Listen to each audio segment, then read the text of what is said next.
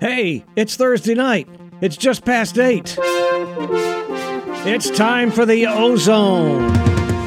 The Ozone with Ronnie O and Coach Joe, brought to you by Allied Scrap Processors of Lakeland, turning scrap metal into cash.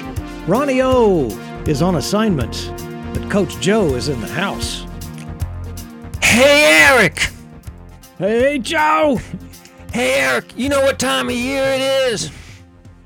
Christmas time. Yeah, Christmas time. Eric, you've been good and rehearsing on your computer real hard, so Santa will bring you a new motherboard. Holy cow, that's what I want. Santa Claus is coming to town. Y'all out there been good or what? Oh, that's not many, not many. You guys are in trouble out there. Coach Joe, though, here in the Ozone, welcoming you to our Christmas show without Ronnie, who is, he has seasonal work, Eric. This is the week that he... takes his place as a department store Krampus, and so that's what he's in the middle of right now. But we expect him back not next week because of New Year's and the FSU bowl game, but in a couple of weeks. So Merry Christmas, Ronnie. Actually, he is out visiting family. Now, I don't need to do that because I got my family here, and I'm not just talking about my rich Uncle Eric. Got my sister, Dr. Michaeline. Alex is out and about, may drop by later. She's a very busy and important person. And... for the first time in way too long, a very special guest. Let's give him his theme music, The Godfather, I'm talking about. And I say he's the Godfather literally because he is the Godfather to Alex. You know him as the fabled counselor, but I know him as the Godfather, Don Legendario Consigliere. You're killing me, Fredo. Rusty Franklin. Guest co-hosting tonight in the Ozone. Hey, Joe, where you going with that gun in your hand?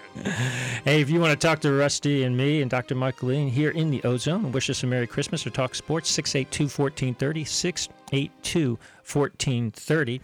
We're going to be talking about, we're going to have fun tonight. You know, it's going to be a great time. But before we get into the fun, we do have to address the bad news this week in the world of sports. Actually, a double dose of bad news. It just happened just a little while ago. It came down that earlier today, Ronnie Hillman, Denver Broncos running back, back when the Broncos won the Super Bowl in 2015, Super Bowl 50, he was their leading rusher.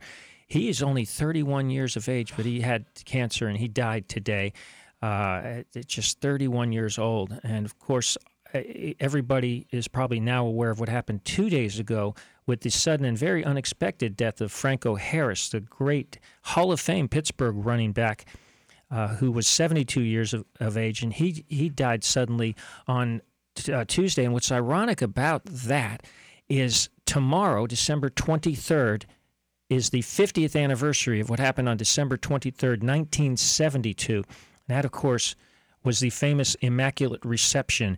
I'll set the scene for you.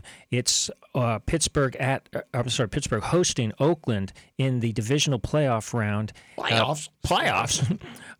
Low-scoring game. Pittsburgh had a couple of field goals to lead 6-0 in the fourth quarter when a young quarterback was inserted by the name of Kenny Stabler for Oakland, and he ran for a long touchdown to give Oakland the seemingly insurmountable 7-6 lead with just seconds to play. And it was 4th down and 10. The Steelers back around their own 41-yard line, way too far for a field goal. It was desperation time. And Eric dug deep into the archives and found the call from Curt Gowdy and Al DeRogatis, 1972. Last chance for the Steelers. Bradshaw trying to get away. And his pass is broken up by Tatum. Tipped off!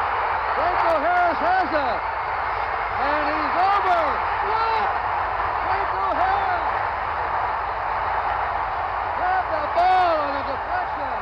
5 seconds to go. He grabbed it with 5 seconds to go and scored. Let's watch this again. 1,000,000 to 1 odds on this one. Ricochet out there off of Jack Tatum and into the man of the year, Franco Harris's hands. Here's the miracle of all miracles. From out of nowhere came Franco Harris, riding a white stallion, heading up Franco's Italian army, and galloping off into the sunset.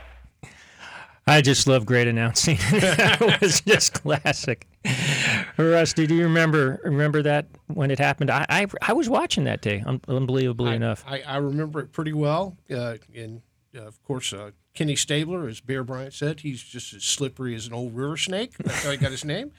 And it's funny, too, that you mentioned the ball bounced off Jack Tatum. They call me Assassin, who played with Ohio State University and had a great book. That was just – NFL at that time was just completely off the chain. It's amazing. And the NFL Films had a great 30-minute highlight show about that game the following week, and the shots were incredible, including the one from the end zone that actually shows Harris making the catch, off shoestring catch, as they call it. And do you remember who the intended receiver was? I do not, but I can tell you where Franco matriculated. Yeah. That would be Penn State. Penn State, that's right. Well, this is not the trivia question, but we may ask a trivia question about the Immaculate Reception later tonight on the sports quiz. But for the record, it was Frenchie Fuqua who the pass was intended for, and many people thought that it actually touched Fuqua before and not Tatum. And, of course, under the rules at the time, you can't have one offensive player touch it and then immediately a second offensive player catch it. There have to be a defensive player touching it in between. That's not the rule anymore.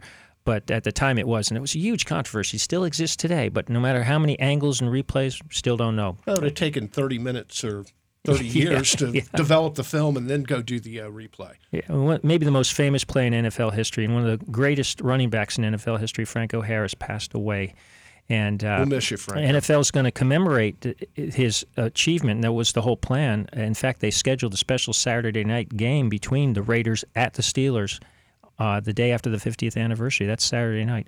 But he, sadly, will have to be honored posthumously as the Steelers retire his number. Franco Harris, dead at the age of 72.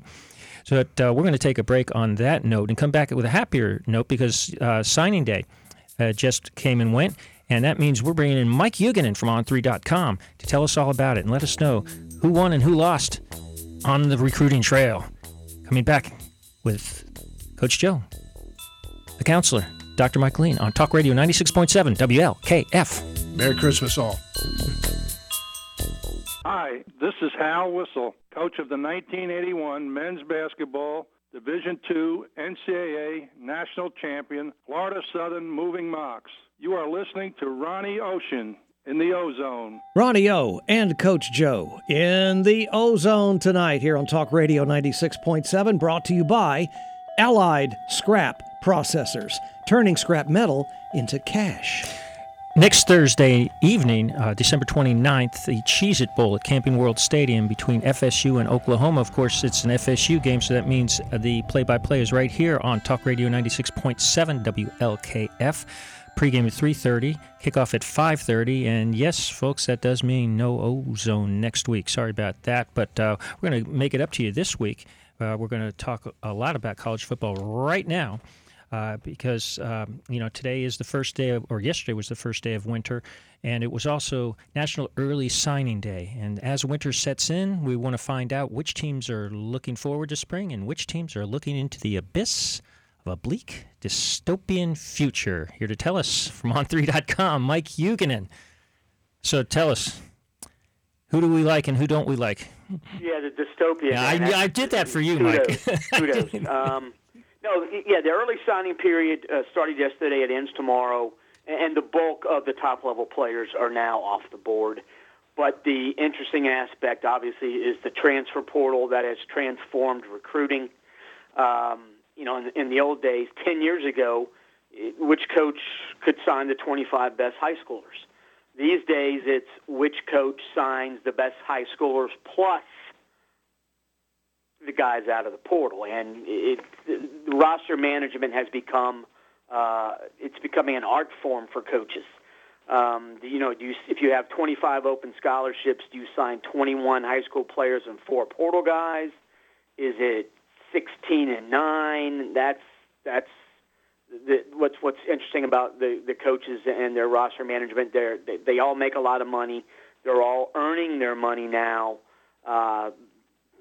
Because of the roster management situation, it's become more difficult.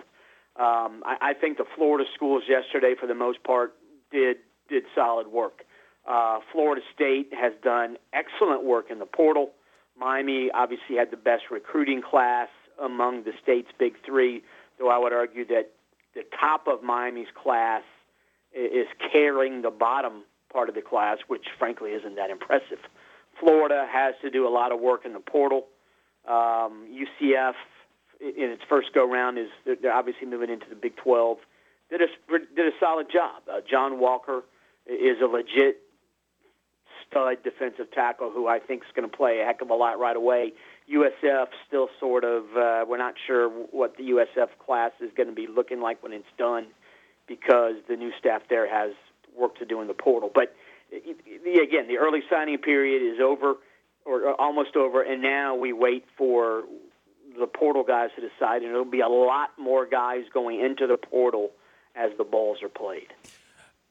You mentioned some of the teams. I wanted to note that just a little while ago, Desmond Ricks he committed to, not the Gators, sorry, Gator fans, he committed to Alabama, which seems to solidify even more Alabama's rank as the number one recruiting class this year. Is there no end to what they can accumulate? Yeah, I think you're going to, as long as Saban's there, they're going to recruit well, and they're going to be a 10-win team on an annual basis. They had a disappointing season this year. They won 10 games, and that's where Alabama is as a program. Georgia has a chance to go back-to-back, and that will change the perception of their program for everybody. It's one thing to win one title and then go away, but Georgia looks like they're there for the long haul. Alabama is there for the long haul. Ohio State has been good for this entire century, frankly. Michigan now is stepping up, but with the move to the 12-team playoff in a couple of years, there's obviously going to be other teams that get into the mix. But, yeah, as long as Saban's at Alabama, the Tide is going to be a force to reckon with on the field and on the recruiting trail. Let's touch a little bit more about Miami. On3.com has them ranked the third in terms of their recruiting class. Other outlets have said Miami is a disappointment, a loser in the recruiting wars. I don't say anybody can say they're losers. I mean, they got two of the top five offensive tackles in the nation, and both those guys are going to play next year. They did a really nice job defensively. They needed to do a good job defensively. They got two really good pass rushers. One of them is from Miami. They did well at tight end. They got a couple of receivers that can play. They got a couple corners that can play. And I think the interesting thing is almost two-thirds of their recruits are Florida kids, and that's the one thing. If Miami could clean up in its own backyard like they used to do when Jimmy Johnson and Butch Davis were there, they'd be back to where they think they should be among the nation's top three or four on an annual basis. But the South Florida recruiting from Miami has dropped off precipitously. The only local kid they signed who is truly elite is Reuben Bain. That's a kid from Miami Central. They didn't really do all that well. They didn't sign another top 30 player in the state from South Florida, and that's mind-blowing. Florida didn't sign a top 20 kid from the state, which is not good. And Florida State's recruiting class isn't in any great shakes either, but again, they're killing it in the portal.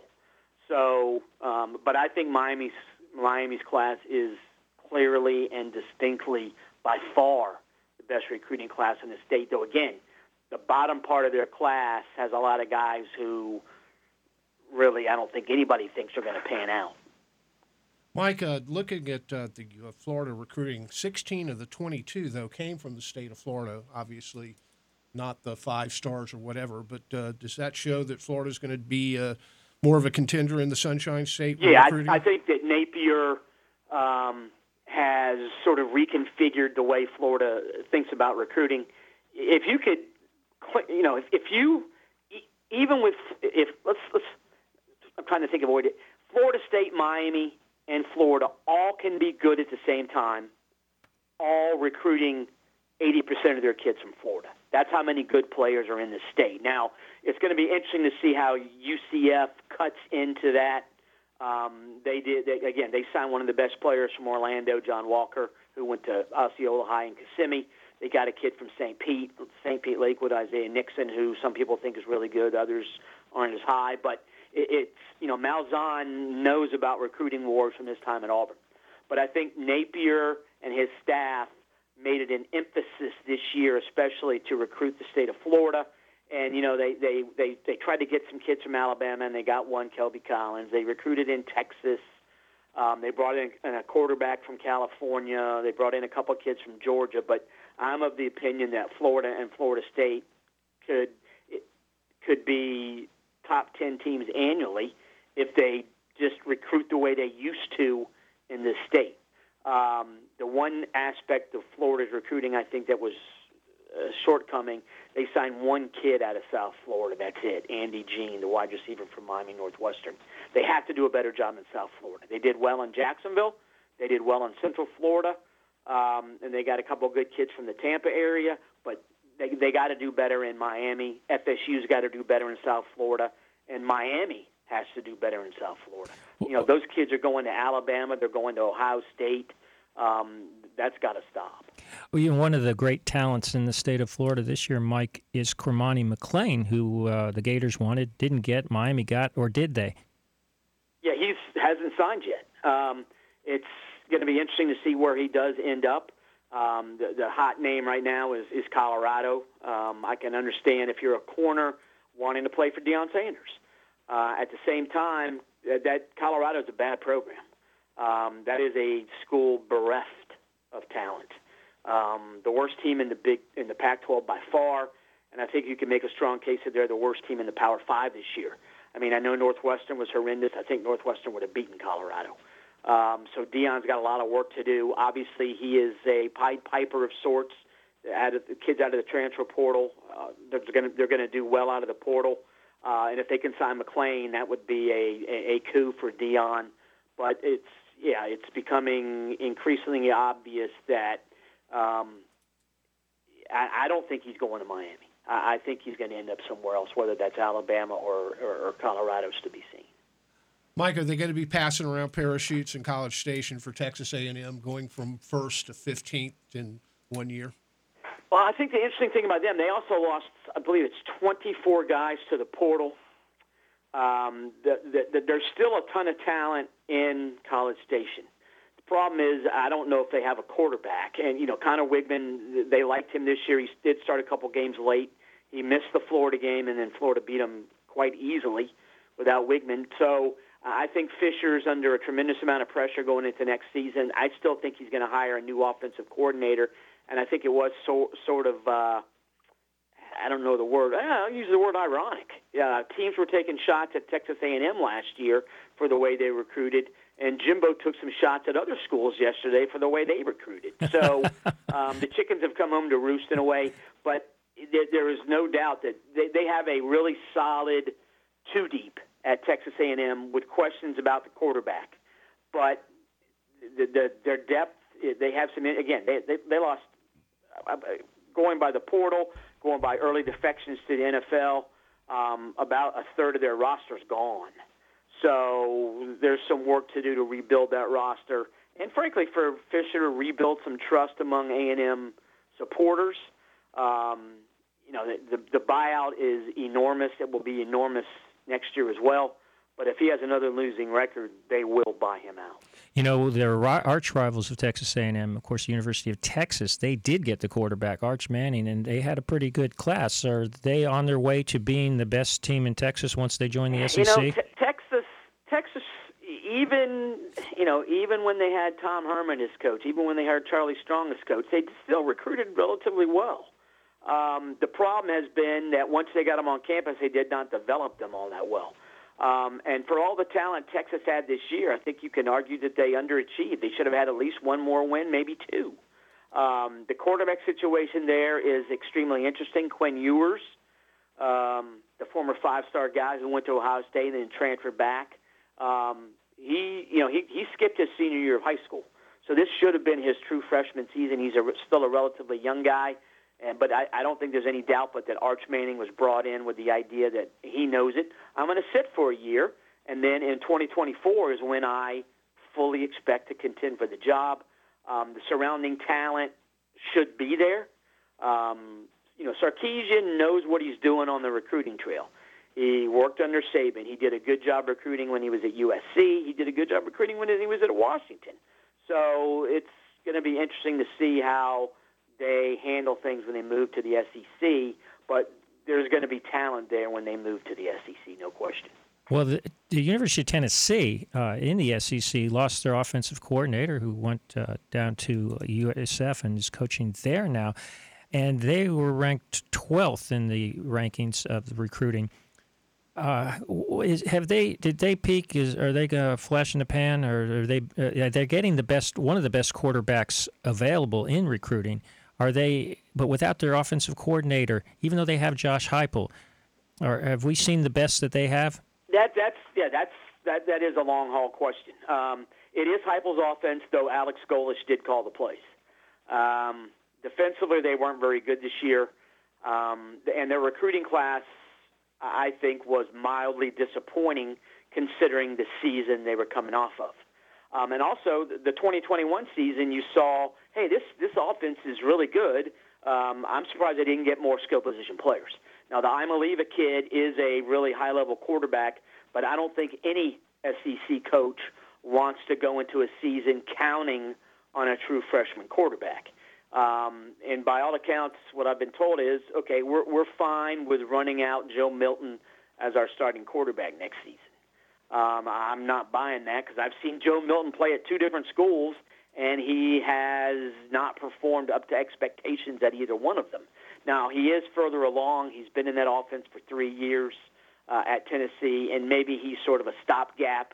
They can start Imaliva late in the season. But, yeah, for a team that looked like it was going to be a playoff team this year, I cannot fathom them being a playoff team next year with Hendon Hooker gone, with Jalen Hyatt almost certainly gone. I think Tennessee's going to take a step back next year. Mike, we really appreciate you joining us here in the Ozone tonight. I want to ask you one last question.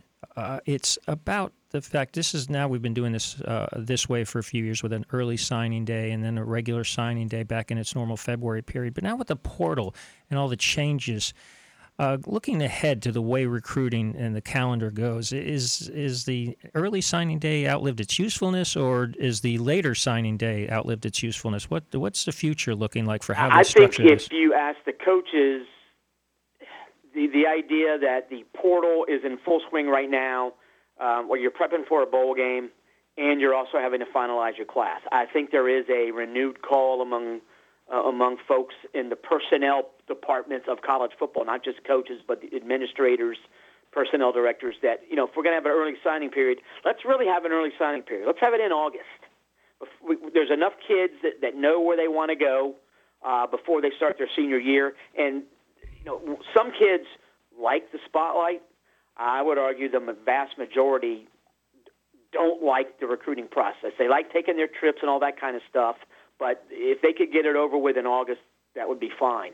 But you're right, the idea that, okay, the transfer portal opens a week after the conference championship games, and then 2 weeks later comes the early signing period smack in the middle of bowl prep, and then 6 weeks later comes the regular signing day.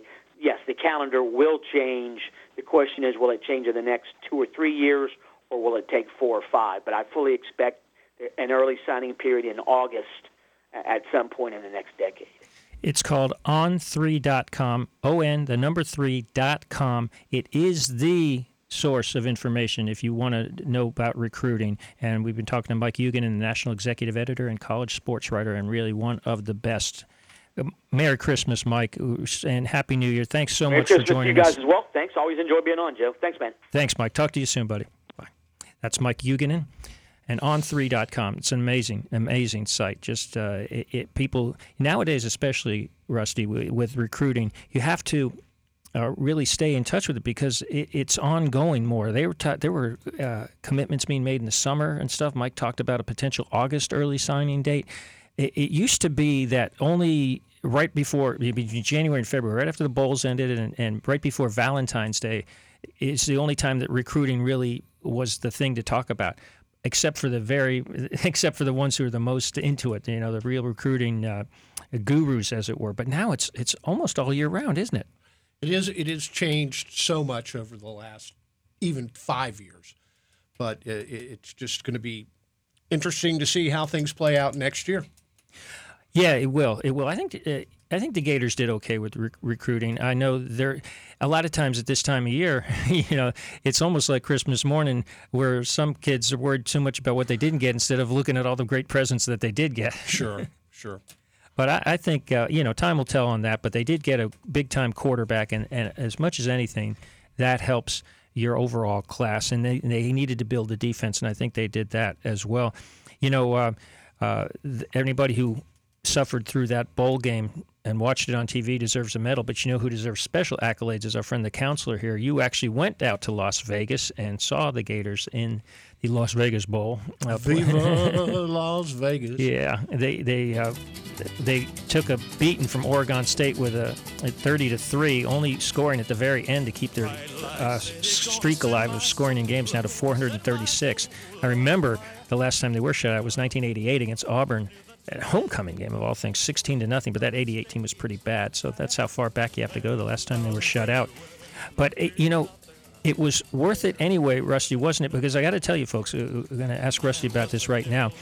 He and his wife, they love each other very much. And when they were out at Vegas, they did something very, very, very special and romantic. And I got to tell you, they put video of it online, and you know, that was especially great. It's great watching. But hey, get your minds out of the gutter. It's not like that. Yeah.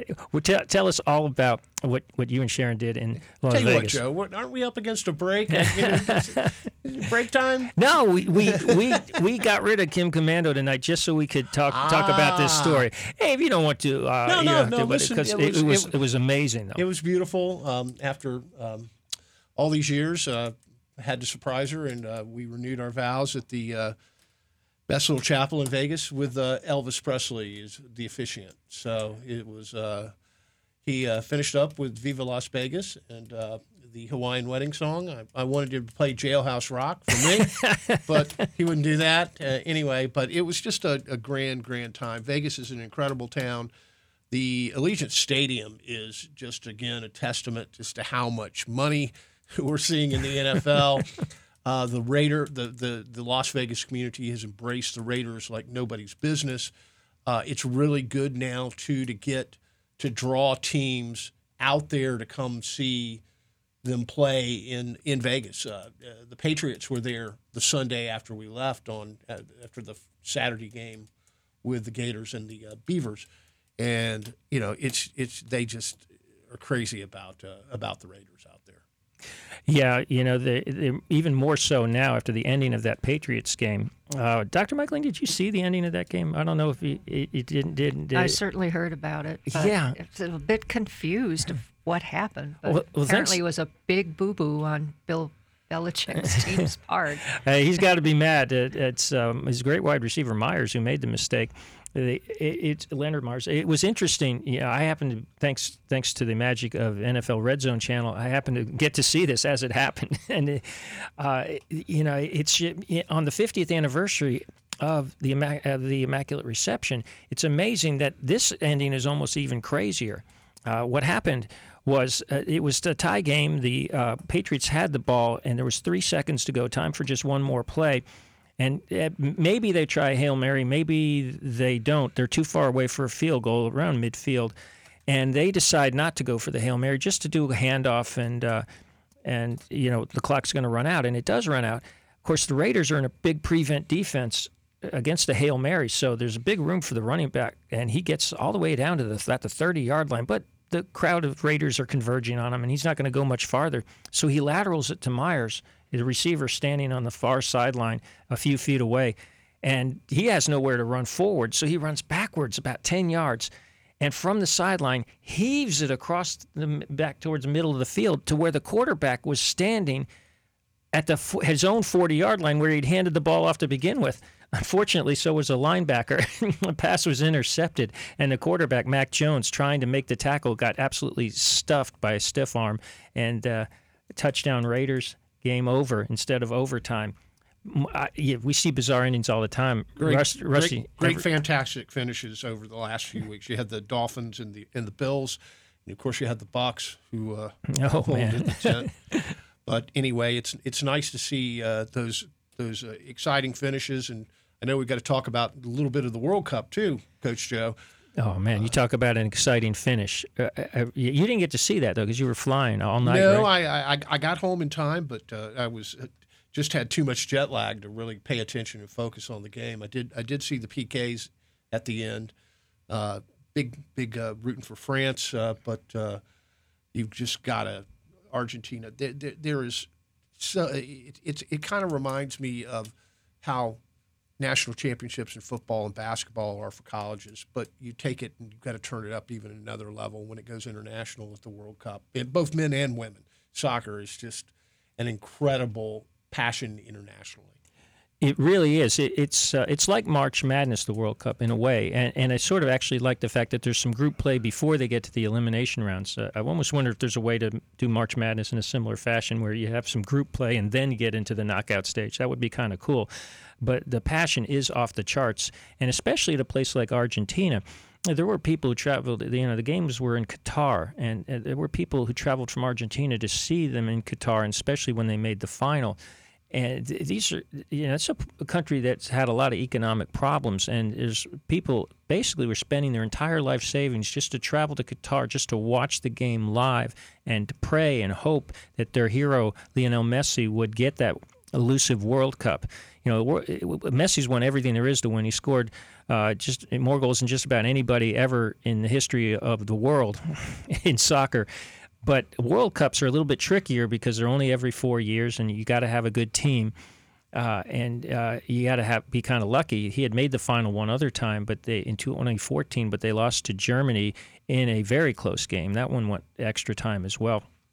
And it was Rusty, I don't know what everybody else thinks, but of all the games I've watched this year, that not only is that the best game of the year, I mean by far this final. It was one of the best games I've ever seen in any sport, period. And if you want to join in this conversation, 682-1430, 682-1430. If you want to talk about great games that you watched on TV or attended or ever saw. But that World Cup, it was Argentina against France last Sunday. It was 3-3 when they went to penalty kicks. It was 2-2 after regulation. Argentina had taken a 2-0 halftime lead. We're cruising when Kylian Mbappe, who's the star now. If Messi is the greatest of all time, the greatest player right now is Kylian Mbappe. For those of you who don't follow soccer a lot, think of it as like a couple years ago in the Super Bowl when Tom Brady went up against Patrick Mahomes. You had the greatest of all time against the greatest quarterback currently. And now that game didn't turn out to be that close. But in this game, both Messi, who scored a goal, actually scored twice, and Mbappe, who scored 3 times in the game, put on a show for the ages like nothing I've ever seen. Dr. Michaeline and I watched the game at the Alehouse, and it was pretty spectacular, wasn't it? Yeah, the tension that built up through the game, and the scoring in the overtime was particularly impressive. That brought the tie. Oh, yeah. And then sent them into the penalty kick phase. And then the penalty kicks... That's something very interesting that you don't see in American football, which is basically at that point it becomes 1-on-1, the kicker against the goalie. And that is really a hold your breath kind of competition there. So, yeah, see in Morocco, it's a testament again to the international scope now that you're seeing in football. Soccer, of course, we call it soccer, of course, but... Everywhere else, it's football. It's a great commercial with Peyton Manning and David Beckham arguing about whether to call it soccer or football. It was on throughout the World Cup. It was a lot of fun to watch that. David Beckham now owns Inter Miami, and there was some hope that maybe Lionel Messi would, now that he's getting a little bit older, would leave Paris Saint-Germain and sign with Inter Miami and play around here, which would be pretty awesome. Unfortunately, it looks like PSG is going to re-sign him for lots and lots of millions of euros or dollars or whatever. But maybe someday, maybe in another year or two. You never know with that. A lot of the great players who've played most of their lives in Europe, where the top soccer players generally play, have come and played at MLS, including Gareth Bale, who put on such an extraordinarily great show for the LAFC fans as he helped them win a championship in MLS a few weeks ago. And I thought that was a great game, too. Hey, Rusty, what's the best game you've seen this year of any sport? I would have to say it would definitely have to be that World Cup final. I mean, you know, it was just, again, tension going back and forth, amazing amount of passion on both sides.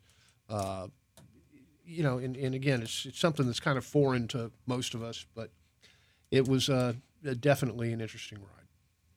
Yeah, hopefully with the Americans having an improving team, more people watch it. I know they put on they had it a real good setup at the Alehouse. I watched many games there over the last few weeks. They'd always have the sound on for whatever game was on in the World Cup, and they had great specials there during the World Cup because their food there is terrific. And we're gonna, have to spend a special shout out to Jorge Baroa, who manages the Alehouse at 5650 South Florida Avenue. He opened early the last couple of weekends, an hour early. They usually open at 11. He was opening at 10, but because that was the start of the kickoffs for many of the early games during the knockout phase. And it was just tremendous. So the final started at 10 a.m., and we were there for it, and he went off the menu and made us a special breakfast. It was something, wasn't it? Yeah. Yes, he made breakfast burritos, which are not on the menu. I wish they were. I'm trying to convince Jorge to put them on the Alehouse menu. For those of you who want to get to the Alehouse for 1 o'clock games, they would be the perfect menu item. But unfortunately, right now, they're not on the menu. No, and they're going back to opening at 11. But a special note, though, actually, talking about pro football, and I want to point out that the Bucs are playing on Sunday, on Christmas Day night. They're playing against Arizona. They're out there in Glendale. The kickoff is at 8:20, and the pregame is at 7 o'clock. That's Christmas night, the 25th, this Sunday. It will be on 96.7 WLKF here, so if you want to listen to that game. And since we are preempted next week, let me point out that their next game is also on the holiday. It's Sunday, January 1st. Now, that's a 1 o'clock start. That's the normal Sunday NFL time, 12 o'clock pregame, 1 o'clock kickoff, also on Talk Radio 96.7 WLKF. But this week, folks, if you want to see most of the NFL games, they're going to be on Saturday. Think of Saturday as a normal NFL Sunday this week, so keep that in mind when you're planning your next trip to the Alehouse. And maybe you can take $30 with you. I don't know. We'll find out, because we're going to give away $30 to Lakeland Alehouse right after the break. Here in the Ozone, Coach Joe, the counselor, Dr. Michaeline. We're celebrating Christmas early on Talk Radio 96.7 WLKF. Merry Christmas, listeners. This is Joe Bellino, the 1960 Heisman Trophy winner from the United States Naval Academy, and you are listening to Ronnie Ocean in the Ozone. Ronnie O and Coach Joe in the Ozone, Talk Radio 96.7. It's brought to you by Allied Scrap Processors, turning scrap metal into cash. Ronnie's out. Joe is in. We're singing the praises of the Alehouse, one of my favorite places to go, 5650 South Florida Avenue, with 40 strategically located TVs. Well, you know how I love to watch multiple games, and drink and meal specials every day, including Thursday's a great prime rib special there. And Christmas time, $30 to the Lakeland Alehouse, available if you know the answer to the sports quiz that our man, the counselor, Rusty Franklin, has it for you. Yeah, Joe goes to the Alehouse and goes, swing, swing, swing, swing, swing, TV. No, I wanted to ask you a personal trivia question. How many games have the Buccaneers played on Christmas Day? Oh, it's not that many. Not that many. According to, I'm going to guess zero. Goose eggs. This one coming up will be their first time ever playing on Christmas Day. And they gave it a special nighttime start. Yeah, the NFL put most of their games on Saturday this year, but they did put a couple on Sunday. The Bucs, the Dolphins will be playing the Packers at 1 o'clock. So all right, let's get this trivia question out there so we can have somebody get $30 to eat and drink there at the fabulous Alehouse. And here's the question. Franco Harris made an incredible catch and run to score the winning touchdown for the Pittsburgh Steelers in the 13-7 victory over the Oakland Raiders in the 1972 divisional playoff. What was the name of that famous catch? And I'll give you four. The Ghost to the Post, the Sea of Hands, the Immaculate Reception, or the Holy Roller. So give us a call at 682-1430, and if we got a winner, we'll bring you on the air and have you go from there. One last thing, though, I want to make a very brief shout-out. I heard that promo by Hal Whistle of the Florida Southern Moving Mocs 1981 National Championship. My father-in-law, Bob Kelly, great broadcaster in Polk County history, called that game with Bob Mack here at WQPD 1430. He was the owner of the station at that time.